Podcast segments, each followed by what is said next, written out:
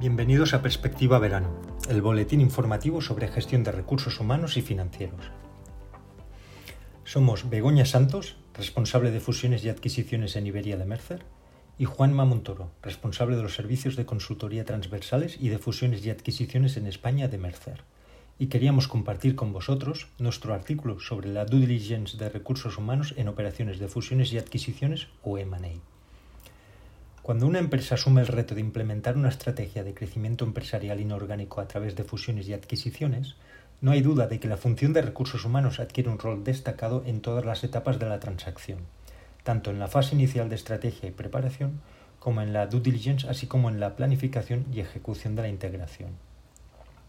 Si en la fase de estrategia y preparación, donde se lleva a cabo un análisis del mercado y de las empresas que se ajusten a la estrategia de crecimiento, el talento, es el principal activo a adquirir, no hay duda de que el rol de recursos humanos es fundamental para definir las habilidades presentes y futuras necesarias para lograr los objetivos.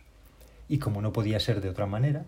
la inteligencia artificial aplica también a recursos humanos en el contexto de una operación de M&A, permitiendo obtener información sobre el talento de la empresa target de una forma muy rápida y sin necesidad de entrar en contacto con la empresa. Una vez identificada la empresa target, en la fase de due diligence el equipo de recursos humanos desempeña su función bajo los siguientes objetivos. El primer objetivo, determinar si la operación tiene sentido o hay algún factor que haga recomendar descartar la operación, identificando y evaluando riesgos, implicaciones y oportunidades. El segundo objetivo, proponer ajustes del precio de compra. El tercer objetivo, participar en la redacción de las estipulaciones de los diferentes contratos, SPA, TSA, etc. Y como objetivo final, obtener información necesaria para identificar los retos de transición e integración y desarrollar estrategias de gestión de cambio, comunicación efectiva y alineación cultural. Para llevar a cabo la valoración del negocio hay varias formas de valorar una empresa. El método más común se basa en el análisis del flujo de caja descontado. Sin embargo, la mayoría de los responsables de las operaciones suelen adoptar un enfoque pragmático y utilizan una fórmula simplificada, de modo que valor de la empresa es igual a la diferencia entre el BIDA previsto para el año siguiente multiplicado por un múltiplo y la deuda neta. Las cuestiones de recursos humanos pueden afectar a los elementos de esta fórmula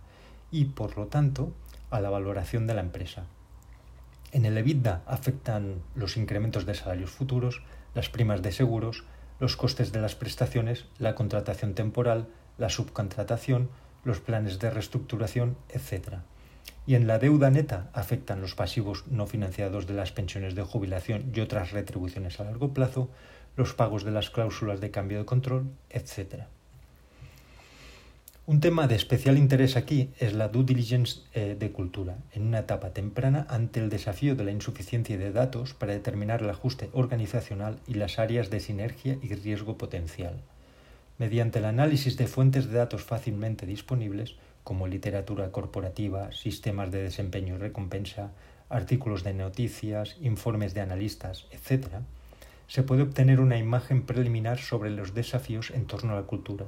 y establecer prioridades de acción y requisitos de recursos. Otros aspectos importantes que pueden aparecer en, en una due diligence de recursos humanos a modo de ejemplo son los siguientes retención del talento, evaluando los riesgos potenciales de la fuga de talento y desarrollando un programa para asegurar la retención del talento y de personas clave.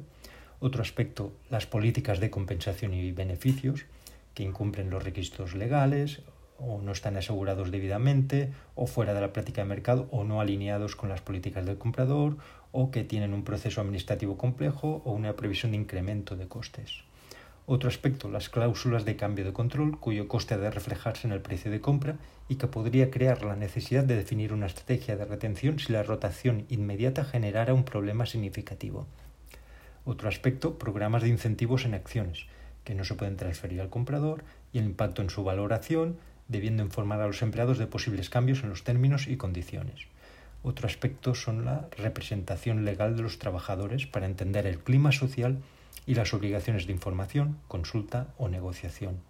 Otro aspecto, los Transition Service Agreements, para mantener la operativa de la función de recursos humanos, los sistemas y los proveedores.